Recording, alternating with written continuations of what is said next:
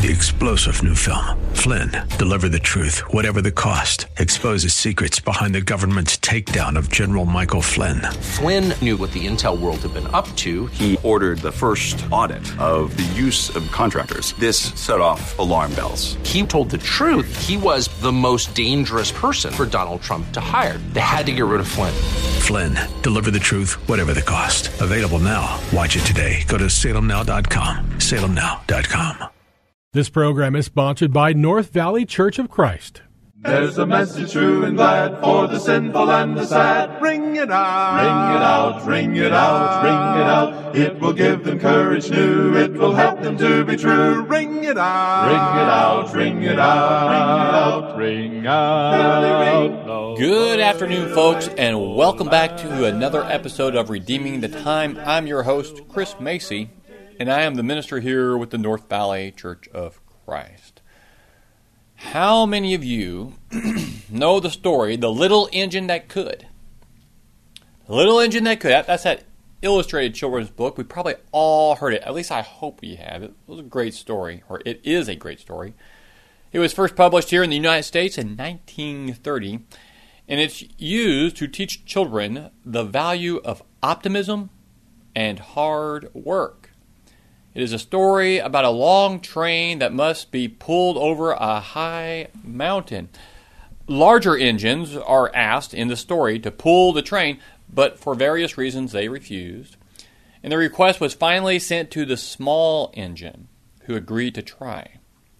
And, of course, the engine succeeded, pulling the train over the mountain while repeating, I think I can, I think I can, I think I can.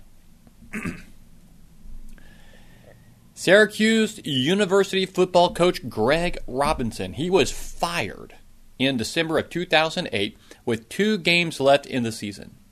He, he became a bit of a laughing stock because in a press conference after being fired, he read the children's story, The Little Engine That Could, in order to illustrate that he still thought he could turn around the program.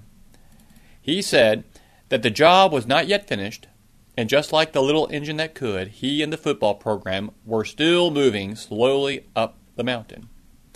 Now, many made fun of him, but his mindset certainly was right. Our attitude and mindset make such a difference. Attitude equals altitude. How we think will determine how high we can go. Henry Ford said, If you think you can do a thing or think you can't do a thing, you're right. Now, I want us to consider the differences between hindrances and obstacles. Large mountain that that train, little engine that could, had to get over that mountain, major obstacle, right? Now, you'd also be thinking hindrance, but and they are similar in meaning, often used synonymous. But I want to use these two words to represent two different kinds of challenges we face. As nouns, the difference between hindrance and obstacle is that hindrance is something which hinders, something that holds back or causes problems with something else, while an obstacle is something that impedes, it stands in the way of, or it holds up progress. The distinction I want us to make is this an obstacle is physical, it is a physical reality, whereas a hindrance is mental. It is our mental response to a physical reality. It is the condition of my heart and spirit that makes obstacles insurmountable. For instance, an obstacle might be a hurdle or, uh, on a running track. It is a physical reality. It has a specific height and challenge to it. Now, a hindrance, however, might be the fact that I don't think I can jump over that hurdle. The one is real, physical reality, whereas the other is only as real as we make it in our minds. So today, as we bring our study, or as I bring this this thought to a, a, conclusion, this is a thought I've been working on on Sunday morning. Uh, ser- my sermons on the life of Paul. I've given a few of those here, but I want us to, to think about and bring to heart the lesson that Paul had lived an unhindered life. The Apostle Paul. He had an unhindered ministry. Now, think about that. Did Paul have an unhindered life? You may be thinking right now, Chris, no way. He did not have an unhindered life. Well, that is true. I mean, uh, it, it, when you think about it as far as obstacles and challenges go, he did have obstacles and he did have challenges. He, he, faced all kinds of them persecution and beatings and opposition, physical suffering, shipwrecks, imprisonments. If he had all those obstacles, then how can we say he had an unhindered life in ministry? Well, it, it comes back to attitude and mindset. Paul learned how to serve unhindered in the midst of all the obstacles and challenges.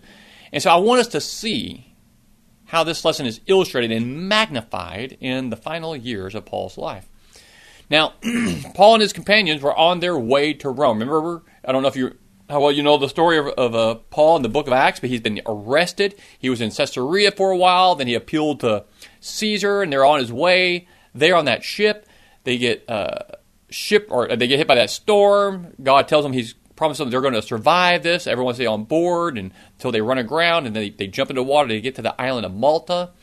And the Bible tells us that the islanders showed them unusual kindness and that they honored them in many ways. And when it was time to set sail again, they furnished the supplies they needed. And so we're going to pick up, well, in, in chapter 28, uh, we, we learn there they're stranded on the island for three months. They, they deal with some things there, but they finally they they wait a while, they get on another ship, they make it to Rome, and they finally reach there about five to six months. I actually want to start reading chapter 28, verses 17 to 30 for the sake of time. Starting in verse 17, it says, After three days, Paul called together those who were the leading men of the Jews. And when they came together, he began saying to them, Brethren, Though I had done nothing against our people or the customs of our fathers, yet I was delivered as a prisoner from Jerusalem into the hands of the Romans. And when they had examined me, they were willing to release me because there was no ground for putting me to death. But when the Jews objected, I was forced to appeal to Caesar. Not that I had any accusation against my nation. For this reason, therefore, I requested to see you and to speak with you. For I am wearing this chain for the sake of the hope of Israel. And they said to him, We have neither received letters from Judea concerning you, nor have any of the brethren come here and reported or spoken anything about you. But we desire to hear from you what your views are. For concerning this sect, it is known to us that it is spoken against everywhere. When they had set a day for Paul, they came to him at his lodging in large numbers and he was explaining to them by solemnly testifying about the kingdom of God and trying to persuade them concerning Jesus from both the law of Moses and from the prophets, from morning until evening. Some were being persuaded by the things spoken, but others would not believe. And when they did not agree with one another, they began leaving after Paul had spoken one parting word. The Holy Spirit rightly spoke through Isaiah the prophet to your fathers, saying, Go to this people and say, You will keep on hearing, but will not understand, and you will keep on seeing, but will not perceive. For the heart of this people has become dull, and with their ears they scarcely hear, and they have closed their eyes, otherwise they might see with their eyes, and hear with their ears, and understand with their heart, and return, and I would heal them. Therefore, let it be known to you that this salvation of God has been sent to the Gentiles. They will also listen. When he had spoken these words, the Jews departed, having a great dispute among themselves. And he stayed two full years in his own rented quarters, and was welcoming all who came to him, preaching the kingdom of God, and teaching concerning the Lord Jesus Christ with all openness, unhindered. Unhindered. Hmm. So, a few days after arriving there in Rome, Paul called for a meeting with the Jewish leaders. He shared his story with them, only to discover that they had not heard about his situation. Paul then shared the gospel with them, and told them about his calling and ministry. Like many of the Jewish audiences Paul has spoken to over the years, they listened with interest until he brought up the Gentiles. Then they were ready to leave. What do you think about the way Luke finished this story of Acts? You think it's strange that Luke would just, you know, just leave it like this with Paul under house arrest, waiting two years for a chance to appear before Caesar? Where is the grand climax? Where, what, what about Paul uh, addressing the ruler of the Roman Empire? Very anticlimactic, right? Paul was set free, or was he convicted? Over the years, Christians and scholars have questioned why Luke ends the story there. Some, some think that Luke wrote the gospel and the uh, book of Acts as a defense for Paul to be used in his trial before Caesar. Hmm, maybe. Others thought that Luke ended at this point in Paul's history, but planned on picking up the story in a third volume because everyone knows how much we love trilogies. Although we might not know all the reasons why he ended the story here, we can be sure he did it for a reason. Because of that last verse preaching the kingdom of God and teaching concerning the Lord Jesus Christ with all openness unhindered. You know, that's the that's the very last Greek word in the actual Greek. It's unhindered. New American Standard puts it there too. Unhindered. Unhindered. I don't think that was a coincidence. I have no doubt that Luke intentionally chose to end his account of the uh, Acts with the good news about Jesus being proclaimed with openness and without hindrance. Maybe it is perfectly fitting that Paul was under house arrest, bound by circumstances out of his control, and yet he was still fulfilling his responsibility to tell others about Jesus. Maybe that is a fitting conclusion because it challenges you and me. No matter what situation we find ourselves in, to tell the good news boldly and unhindered. That is what we are looking for, isn't it? Isn't that what we ought to be doing? Well, I thought about maybe going into the in, into Paul's life, you know, and you know, uh, after this, he I believe he gets out. He he, I think he does make it to Spain. He gets to go see Timothy and Titus on the island of Crete and does some more things. But it's only a few short years. He gets arrested again by the Romans, by uh, under Nero. He is put into a dungeon. He is chained up, left there, and he's going to be executed. We, we think he was probably beheaded uh, in the year of 68. And then his spirit is taken to the heavens. But when you think about all that Paul went through in the book of Acts, everything he did, would you say Paul is a great example for us to follow? Numerous times in his writings, he challenged us all to follow his example as he followed the example of Christ. We will be blessed in this world and in the next if we follow Paul's example. Now, we might conclude this lesson, you know, in series uh, that I've been doing for North Valley here and some of the ones I put here on the radio program by just kind of looking at all the examples that, that uh, we could follow of Paul's. But I want to focus on the way Paul lived an unhindered life and had an unhindered ministry. And let me remind you keep in mind that by unhindered, I don't mean unencumbered. I'm not talking about having no obstacles or no challenges or no troubles. I'm talking about being unhindered in spite of obstacles and challenges and troubles. Paul armed himself with two attitudes that helped him to be truly, truly unhindered. The two attitudes were contentment and commitment. First of all, Paul's life and ministry were unhindered because of his attitude of contentment. He, when he wrote the book of Philippians during his two, first two years of house arrest there in Rome, he did not write that book while you know sipping iced tea through a straw, sitting quietly on the Aegean beach and basking in the warm sun. No, nothing like that. He wrote this letter confined in a, his own rented home, but he was chained to a Roman soldier. But nevertheless, the letter bubbles over with joy and rejoicing, not because of his circumstances are so great, but because his relationship with God and his resulting attitude are so good. In chapter 4, we read these well, well known verses in Philippians 4 10 to 13 when he says, But I rejoice in the Lord greatly that now at last you have revived your concern for me. Indeed, you were concerned before, but you lacked opportunity. Not that I speak from want, for I have learned to be content in whatever circumstances I am.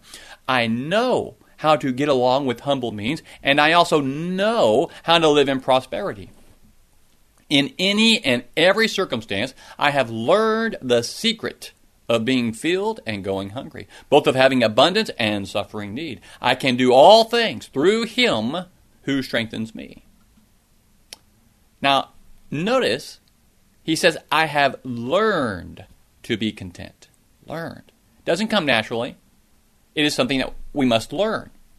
It is something that Paul had to learn and he had to cultivate. Through the power of Christ, Paul had learned how to encounter a broad spectrum of stressful and painful situations without letting circumstances impact him negatively. With God's help, he learned how to sustain an excellent attitude of contentment. And that contentment allowed him to rise above his circumstances and live beyond them. Ultimately, Paul's contentment came from trusting God. He knew that he belonged to God, was loved by God, and that God had, had him where he wanted him and would provide for him and work through him, whatever the situation. That takes practice.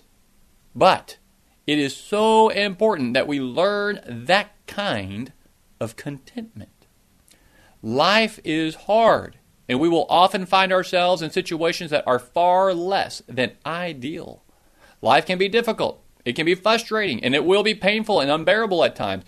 Great temptation for us. There is great temptation for us when life is like that. It is, uh, uh, it is to allow circumstances to embitter us.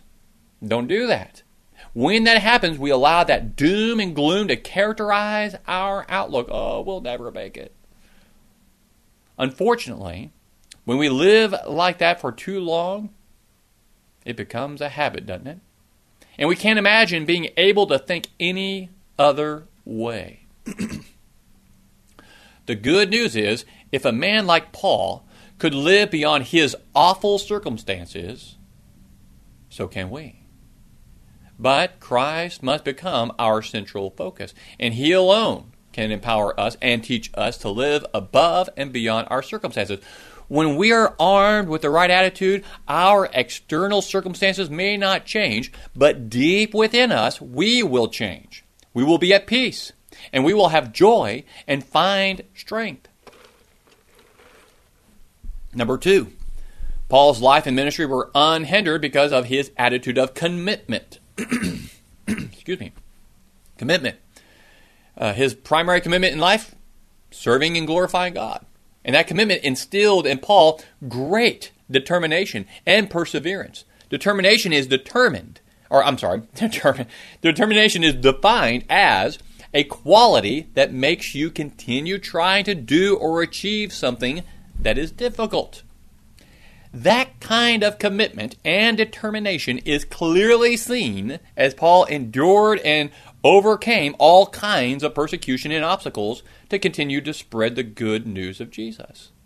When Paul wrote his first letter to the Corinthians, he shared with them some of his travel plans. He said there in 1 Corinthians 16, uh, "For I do not wish you uh, wish to see you now just in passing, for I hope to remain with you for some time, if the Lord permits. But I will remain in Ephesus until Pentecost. Why? For a wide door for effective service has opened to me, and there are many adversaries. now, for most of us, those two things, a you know, a wide door and uh, been open in, in many people, or there are many adversaries. Those two things do not go hand in hand, but they do for Paul. They certainly did. He was so committed and determined to accomplish God's mission that even opposition and challenges were viewed as opportunities. So when he wrote to the Philippians, he shared this positive development. Now I want you to know, brethren, that my circumstances, being imprisoned in Rome, waiting to stand before uh, Caesar and not die, that my circumstances have turned out for the greater progress of the gospel. Are you kidding, Paul? Nope, not kidding. So that my imprisonment in the cause of Christ has become well known throughout the whole Praetorian Guard. That's amazing. And to everyone else, and that most of the brethren trusting in the Lord because of my imprisonment have far more courage to speak the word of God without fear. That is amazing. Paul's attitude of commitment and determination caused him to just keep on serving God any way he could, no matter what the circumstances, unhindered. Unhindered. And while Paul was chained to the Roman soldiers, as we normally say, you know, captive audience, we, we generally think about that, but Paul's attitude. Here's another example. Uh, Joni, uh, I cannot say her last name, uh, Tata, Tata or something she had she became paralyzed. This woman became paralyzed from her shoulders down after diving into shallow waters at the age of 18. It happened in 1967. She struggled for two years with rehabilitation, lots of anger, depression, suicidal thoughts, religious doubts. But she made peace with God and committed her life to Him. She learned how to write and paint by holding a pen and brush in her teeth. Could you imagine doing that? After going through all your schooling, you're 18 years old. And now you got to relearn it all by using your mouth. Well, she did it.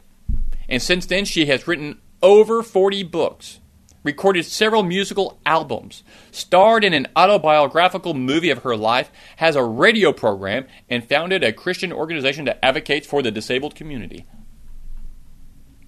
unhindered. Do you think she had obstacles in her life? She sure did.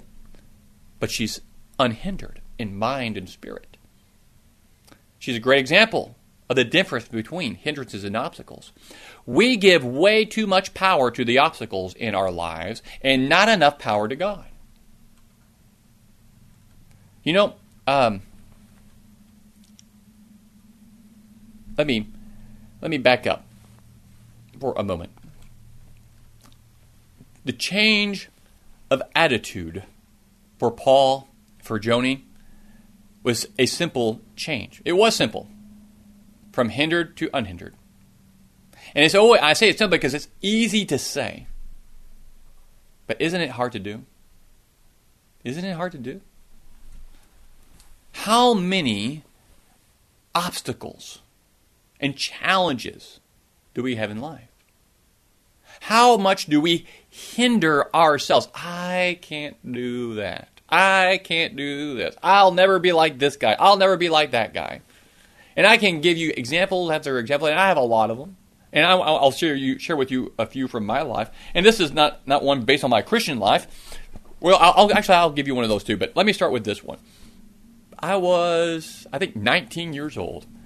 I was in the state of Tennessee with living with my dad. I was about ready to move out, and my aunt was there, and I remember I was at the cleaning up the table. There, she was watching the TV, and Riverdance was the the big thing. Everyone was watching Riverdance back then, and it was on the TV. And I remember watching that, thinking, "Man!" I said it out loud. I didn't mean to. I just said, "I wish I could do that." And my aunt looked back at me with this stunned look, saying, "You could never do anything like that. You'd have to learn that when you were a child." Oh man, that put a fire under me. And I was thinking, how, how what do you do? I could, I could too if I wanted to. So when I moved to Phoenix, Arizona, I found the McGilliot School of Irish Step Dancing. I know, I did it, but I did. Now I may I may not have been as good as those people, but I have gold medals and silver medals, uh, tons of them of all the competitions I went to, and I did well, and I did learn it because of attitude. And I have always believed that that anyone, anybody can do anything they want as long as they put their mind to it. I do not believe there is not that there is a single person in this world that can't can't do something. And when they say that, I want them to go look at Joni Tata, this girl who was paralyzed from the shoulders down. You tell me you can't do it. You can't do it. That's a that's a lie. That is a you're hindering yourself in the mind. You're that person running down that track and you see the hurdle and you start thinking, I can't do it. Well, just like Henry Ford said, if you think you can or if you think you can't, you're right. That's exactly right. Paul knew he could. He knows we can because he knows whom he belongs to. He belongs to God. He is seated right there in the heavens at the right hand of God in Christ. In Christ. And that's where you and I are. If you have been baptized into Christ, then you are in Him. He is in you. I can do all things through Him, Christ, who strengthens me. And Paul knew that for himself. And, and when you look at the uh, letter that Paul wrote to Titus, talking about the Cretans who are all lazy, gluttonous, liars, and evil beasts, but they can change their lives. And they have to. They must. If they want to remain in Christ. And so he told Titus, encourage them, show them the good deeds. When Zenas the lawyer and Apollos come, help them out and help them engage in good deeds. In fact, I'm going to be turn over there to the book of Titus in my Bible. Let me read the very end. This this is uh, in chapter three. After he's been encouraging them to do good deeds. In fact, verse 1 says, Remind them to be subject to rulers, to authorities, to be obedient, to be ready for every good deed. Every one of them, every good deed.